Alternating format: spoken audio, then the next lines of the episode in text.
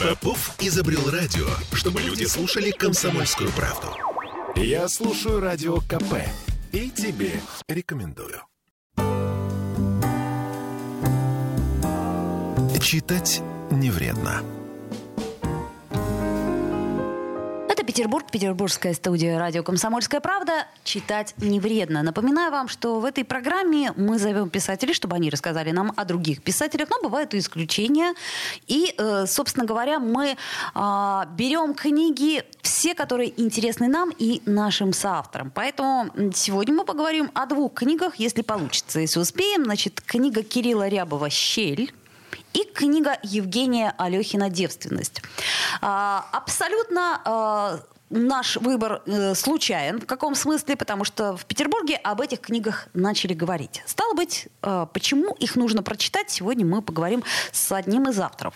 Евгений Алехин в нашей студии, писатель, издатель и, э, ну, это так вот, изюминка, лидер группы «Макулатура». Э, Жень, привет. Привет, привет, Оля. Значит, смотри, давай начнем с книги Кирилла Рябова. Кирилл Рябов э, относительно молодой автор, э, который, как это ни странно, э, в каком-то смысле взорвал информационное пространство, потому что сейчас Кирилла Рябова узнали. Узнали, стали о нем говорить. Э, интересный юмор у, у Кирилла Я- Рябова. это вот я для, для себя отмечаю. Я с мне- 2008 года работаю, да, над этим, чтобы его узнавали. Вот, но тем не менее, буквально там 2-3 года назад о Ушло, нем да, з- заговорили. Ушло чуть больше 10 лет.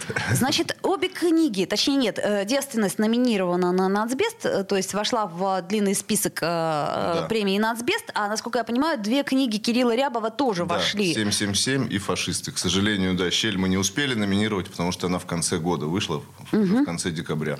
Так, ну давай э, начнем с того, для чего нам, читателям, нужно прочитать эту книгу. Ну, на мой вкус вообще, я как из, э, человек, у которого опыт издательский, да, ровно 10 лет издаю книги с февраля 2012 года. На мой вкус Кирилл Рябов э, один из лучших писателей русских. То есть я бы сказал, что у меня их два любимых. Дмитрий Данилов и Кирилл Рябов. Сам, самые мощные, на мой вкус. И я работаю с ним давно. Уже 4 или 5 книг его издал. И редактирую его давно.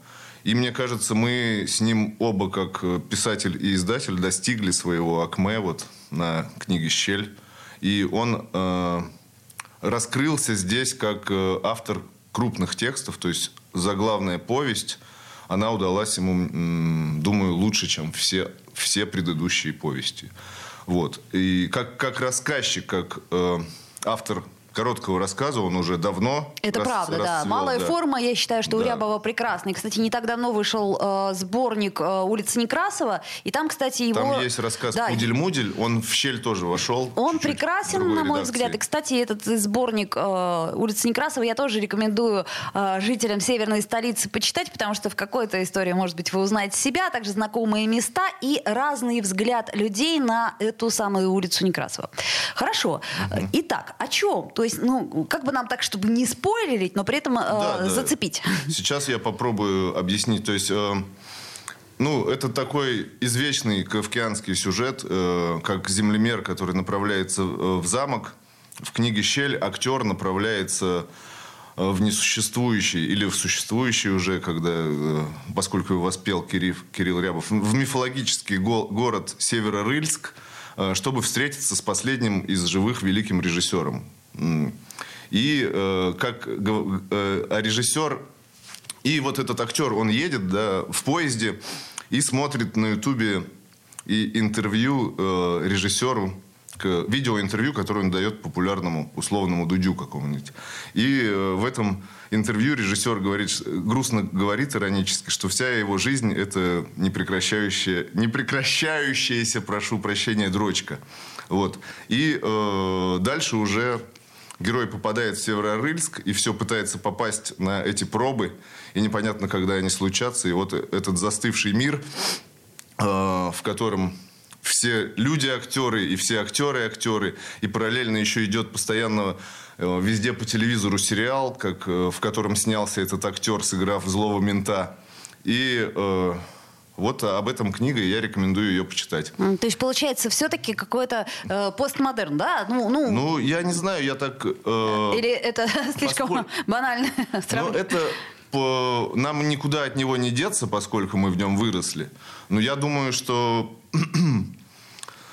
э, это просто способ. Э, на мой, на мой взгляд, всегда выходят за рамки там, времени, за рамки жанра тексты Кирилла Рябова.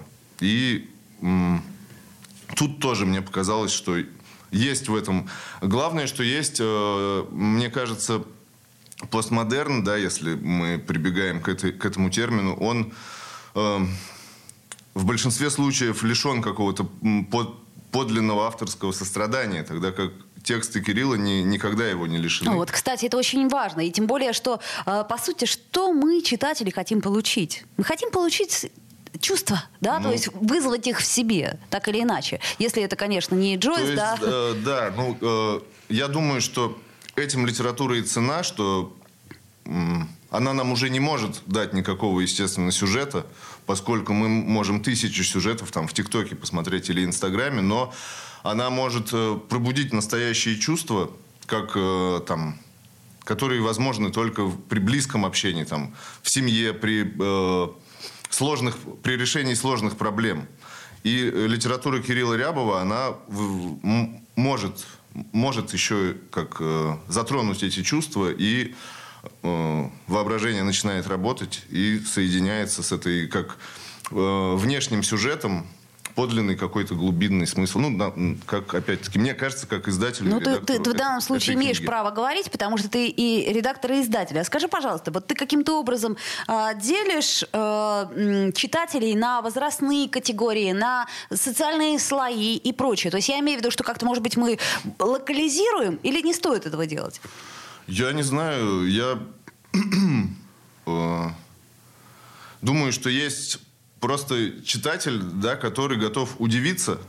То есть э, есть читатели, которые читают для развлечения, то есть им нужна определенного рода литература. Меня такая литература вообще не интересует. Ну ты имеешь в виду детективы, любовные, мужские ну, и прочие, да, прочие есть, романы. То есть, грубо говоря, жвачка ты, для... Ты идешь в кино и знаешь, я не против этого. Конечно. Иногда я прибегаю к такому, ну, как издателя, редактора, да, и как э, Э, как, как писателя самого. Э, меня не вдохновляет такое. Иногда оно мне помогает.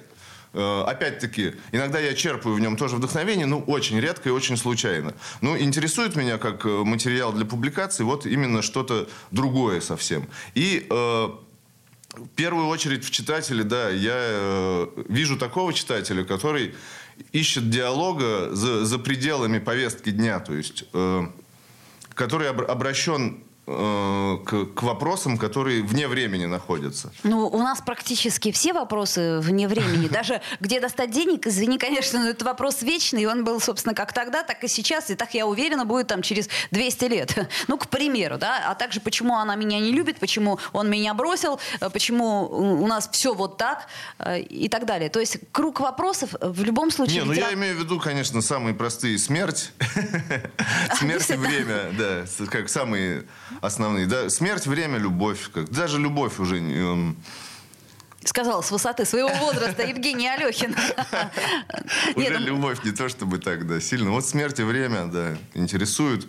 Э, как, э, не как время, которое текущее, а как возможность воспринимать одновременно вчера, завтра и себя в центре этой комнатки. И вот повертеть головой. Угу. Это я сейчас просто говорю, э, как э, Женя Алехин сужает э, читателя, да, то есть как бы всех-то интересует что? Какие-то решения, э, решения или, может быть, ситуации похожие на, да, то есть вот что цепляет обычно? То, что похоже на тебя или нет? Как ты считаешь? Ой, не знаю, ну, не знаю, не знаю. Ну, вот, понимаешь, я, например, в свое время задавалась вопросом, в чем секрет успеха э, Евгения Гришковца. На мой взгляд, это, ну, в, в каком-то смысле попса, да? Ну, это я не понимаю. Это... Вот я тебе скажу, что целый зал сидел, например, на спектакле «Как я съел собаку», и у всех было одинаковое чувство, как будто бы их застали за чем-то, может быть, слишком личным.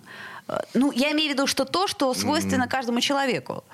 Ну, я думаю, он э, как э, не, не брезгует какой-то такой э, людской пошлостью, да, и сам не брезгует быть пошляком, душнилой, таким, э, может быть, недоумком даже. И э, этим, как э, он цепляет человека, что человеку не стыдно прийти и как, что его, его простенькие какие-то такие вещи, они воспеты человеком.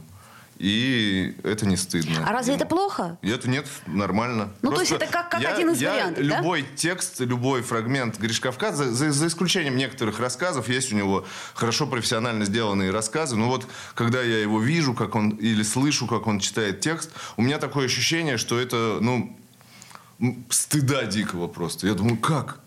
Это же, ну, нельзя так делать. Но, с другой стороны, это может быть тот способ быстро сыграть мелодию, когда ты ее, если не сыграешь так, то ты ее не сыграешь вообще никак. И в этом его успех, может быть. Ну, ну э, это к примеру, да. Э, собственно, мы не Евгения Гришковца сейчас обсуждаем, а просто принцип. Э, как и из чего строится литература, на какие, так сказать, болезненные точки она воздействует и прочее. Ну вот у Кирилла Рябова, я думаю, совсем противоположный принцип. Поэтому такое большое время уходит на раскрутку Кирилла Рябова. Потому да. что не слишком широкая масса, да, как может быть. Да, потому... Евгений Алехин у нас в студии, писатель-издатель и лидер группы «Макулатура». Сделаем паузу, вернемся в эфир. Напоминаем, читать читать не вредно. Читать не вредно. Я слушаю «Комсомольскую правду», потому что «Радио КП» — это корреспонденты в 400 городах России. От Южно-Сахалинска до Калининграда. Я слушаю «Радио КП» и тебе рекомендую. Читать не вредно. А, вновь возвращаемся в эфир. А, напомню, что у нас в гостях писатель, издатель и лидер группы «Макулатура» Евгений Алехин. Мы сегодня а, говорим о двух книгах. О книге Кирилла Рябова, которую как издатель и редактор издавал Евгений Алехин. Книга называется «Щель». И также о книге э, «Девственность». Значит, э, в каком-то смысле я хочу сказать, что литература Кирилла Рябова и Евгения Алехина – это, ну, можно сказать, андеграундная литература? Или все-таки это слово, оно уже такое немножко Ну да, сейчас э, уже, я думаю, э, ар- архаистично немножко. Это скорее, э, ну, просто независимый формат. То есть то, что там 15 лет назад казалось невозможным э, в литературе, сейчас стало возможным. То, что сейчас э, у, каждый рассчитывает только на свои ресурсы. Э, все зависит от твоих подписчиков. Ну, то есть зависит от того, грубо говоря, что бы ты ни сказал, насколько это будут слушать.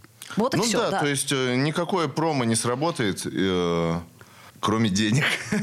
Но, э, и твоей личной харизмы. Но, но э, личная харизма, она возможна сейчас без денежной раскрутки? Вот я говорю именно о литературном рынке. Ведь это очень сложный сегмент, потому что как бы мы ни, ни били себя пяткой в грудь и не, не говорили, ну, что литература у нас в части, что Россия читающая страна, это все ерунда, ты же понимаешь. Ну, мы мало читаем. Важно, зато важно как часто перечитывают, я думаю, и как часто обсуждают то, что читают.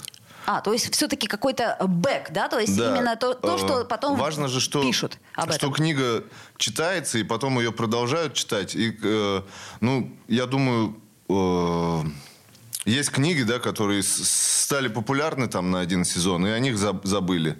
А есть книги, которые ты прочитал и через два года с удовольствием ее порекомендуешь кому-то. Я думаю, что книга Кирилла Рябова как раз одна из таких. И вообще те книги, которые я издавал, я до сих пор могу переиздать у Кирилла Рябова. Там «Сжигатель трупов» 2013 угу, года. Угу. До сих пор я иногда допечатываю, и тут же эти экземпляры расходятся. Угу. Ну вот смотри, к вопросу о, о «Сжигатель трупов», фашисты. Кстати, я, насколько знаю, у Кирилла даже кличка такая «Сжигатель трупов». Не знаю, до сих пор ли. Ну да, вот. Щель, э, собственно, и девственность. То есть сами названия, они провоцируют. Ну, это неумышленно, я думаю. Ну, конечно, действительно есть... неумышленно. Назвать книжку «Фашисты» или «Девственность» — это совершенно неумышленно. Ну, де... ну, ее иначе было не назвать. Э, тут э, ты ничего не решаешь уже. Как сказал великий Александр Иванов, мы выбираем только майонез. Ну уж никак не название для книги. Просто вот э, книга сперва один кусочек появляется, потом другой, а потом ты видишь название, и когда ты, ну, как подходишь к книге с уважением, когда ты видишь название, ты не можешь его заменить на никакое другое. Также и с щелью, с девственностью, сжигатель трупов, фашисты. Такие авторы, и так мы называем свои книги. Ничего с этим не поделать. Давай буквально а, немного поговорим а, о книге «Девственность». К, сожалению, я думаю, да. что без тебя мы ее тоже обсудим, потому что есть желающие а, рассказать о ней. Хорошо. Но, тем не менее, мне интересно... Я расскажу, да, давайте автор, вкратце. Мнение автора. Что, это... про что, почему должны почитать? Ну, это мой третий роман. Э, То есть это роман? Ну да. То есть э, я называю это романом. У меня есть два романа до этого, «Календарь» и «Рутина». И «Девственность» — это относительно небольшая книга э, на один вечер. В ней я хотел... я хотел понять, что такое мужская девственность. В общем, это мое скромное исследование на эту тему. Вот. Ну, знаешь, это мало, мало, мало. Мне вот уже хочется каких-то хоть, ну, подробностей. А, ты исслед... Вот мне всегда интересно было. Автор исследует свою природу. Он, э, так сказать, исследует природу мужчины в целом Ну, я скажу прочее. так. То есть я писал другую книгу, но случилось э, неожиданное событие, да, там умерла моя первая девушка. И это, это подтолкнуло к тому, чтобы начать думать, что такое вообще первая девушка, да, и э, если там в случае женской девственности есть какой-то какой-то механический момент, то в случае мужской девственности же нет никакого механического момента, поскольку э, эмпирический опыт, ну, это вообще ерунда, то есть э, что-то должно произойти в, со в сознании, чтобы ты перестал быть девственником. И я пытался добраться до этого момента и там прихожу к такому э, наблюдению, как что я не ощущаю того, что я перестал быть девственником, да, хотя там мне 36 лет и были у меня отношения с девушкой, uh-huh. в том числе и сексуальные, uh-huh, да, то есть, uh-huh. но ощущение девственности, оно не пропадает. И тогда э, с нашим общим другом Ричом я гулял, смотрел, как он с сыном общается. Я смотрю думаю, блин, а от меня же никогда женщина не забеременела еще ни разу. И, наверное, вот этот момент, как может быть ключевым здесь. То есть все остальное, по сути, есть анонизм. То есть, понимаешь, ты говоришь, как мне кажется, ты просто назвал это слово, да, оно яркое и понятное, но по сути ты говоришь о взрослении. Ну, может быть и об этом. То есть в каком-то смысле... Что, мы... что такое мужская девственность и возможно ли от нее избавиться в, в этом инфантильном мире? Может быть, да. То есть тема взросления, как я думаю, что да, именно если мы говорим о мужской девственности, то тема взросления тут э, как как тема инициации вообще это... По сути, да. да. По сути, да. Тем более... Не, э, неразрывный, да. Г- говоря нее. именно об обществе 21 века, где, в общем-то, в 40 лет ты еще молодой специалист, молодой писатель, молодой угу. то, молодой все, а, и имеешь право не иметь того всего. Ну да. Вот. И это нормально, это норма. То есть, да, то есть по, считается... Э, ты, ты поскольку, ну, э, видимо, общество да, находится в таком состоянии, когда еще чуть-чуть, и все рухнет, да, то есть э, как будто бы мы уже, ну, находимся в Новом Риме, который вот-вот вот-вот накроется задницей, и мы чувствуем, что и взрослеть тоже не стоит, потому что может Бессмысленно, быть... ибо да. это бессмысленно. Да. Но мы же всегда живем в ощущении конца света, вот-вот, и тогда может трава не расти. Ну, наверное, да, это а, удобная позиция. Нет, ну с другой стороны, не знаю. Я, я с, э, отвергаю. И до, до, до недавнего времени это ощущение конца света было со мной. И потом вот оно, знаешь, наверное... Кстати, наверное, оно перестало меня вообще заботить, и я научился его игнорировать, когда я поверил в то, что мое ремесло это как э, мое призвание, да, или как скажем. Ну, давай так. Это глоб... мое счастье. Глобальное слово миссия, счастье. Да, не миссия, не, просто да, э, что это есть у меня, никто не может этого отнять, э, как есть какая-то степень свободы, и в любой тюремной камере, да, там, в, в, при любом строе, там, при любом кризисе это ощущение литературы в голове никуда не, не денется. Там, даже э, проверено на личном опыте, даже там огромные по- порции галоперидола не, изби- не избавляют меня от желания писать стишата и рассказы. А скажи мне, ты, э, у нас уже буквально несколько минут остается, вот ты как музыкант, насколько я знаю, имеешь массу поклонников и поклонниц.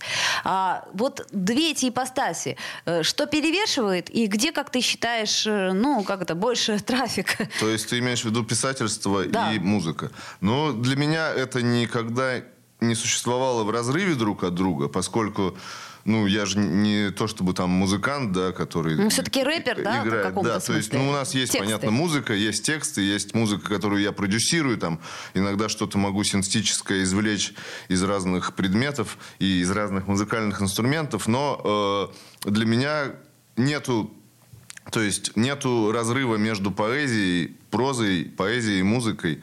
И поэзия является как э, тем, что соединяет любые миры. Это то есть ты- по- поэзия это, это то, что находится вне того, что можно четко сф- сформулировать, дать четкое определение. Это такой клей между, между реальностью, между мечтой. То есть э, и у меня как э, эти миры соединяются. Мир литературный, редакторский и мир музыкальный. Музыкальная группа помогает продать книги, а книги помогают э, убедить кого-то, что рэп-группа может тоже художественное значение иметь. То есть кто-то прочитает книгу, потом, ну интересно, а что он там, зачем он тогда рэп пишет, если он может книгу написать? Он включает и понимает, что там тоже что-то интересное происходит. Так э, из одного как бы пространства в другое мы переходим за счет вдохновения какого-то, которое способно подарить поэзия. То есть получается, ну это ты сейчас рассказываешь про внутреннее состояние, но это принцип сообщающихся сосудов, насколько я понимаю. А, а, грубо говоря, аудитория единая. Ну да, у Ты меня- приходишь уже к тому, что уже- аудитория единая. Как-то меня это не смущает, да. Мне нравится, что все помогает, одно помогает другому. То есть также я не знал там в 2008 году, девятом, что я буду издавать Кирилла Рябова там через 3-4 года. Но уже тогда я... э, или там есть песня, да, где я Кирилла и твоего супруга Валеру упоминаю в одной песне. И у меня, был, ну, у меня было предчувствие, что нужно их упоминать, чтобы э, какой слушатель, который уже тогда был, зацепился ухом, подумал, кто это такой, а потом внезапно я начинаю издавать их книги, и человек понимает, о, да я же в песне слышал про этого человека. То есть а теперь- ассоциативный ряд, Да, аллюзии теперь- пошли. И так мы создаем мир, в котором все это сообщается, да. И здорово, что, э, что есть такой ресурс, и можно э, от души там работать. Надо сказать, по всей России группа макулатура собирает огромные Ну, залы. огромные. Ну, достаточные залы для э, рэперов, я бы сказала уж точно. А, друзья мои, был э, Евгений Алехин у нас в гостях, писатель, издатель и лидер группы макулатура. И напоминаю, что говорили мы о двух книгах. О книге Кирилла Рябова «Щель» и о книге Евгения Алехина «Девственность». Обе э, мы рекомендуем к прочтению. Новинки, издательство Ill Music. Спасибо большое. Ну и напоминаем, что читать не вредно. Читать не вредно.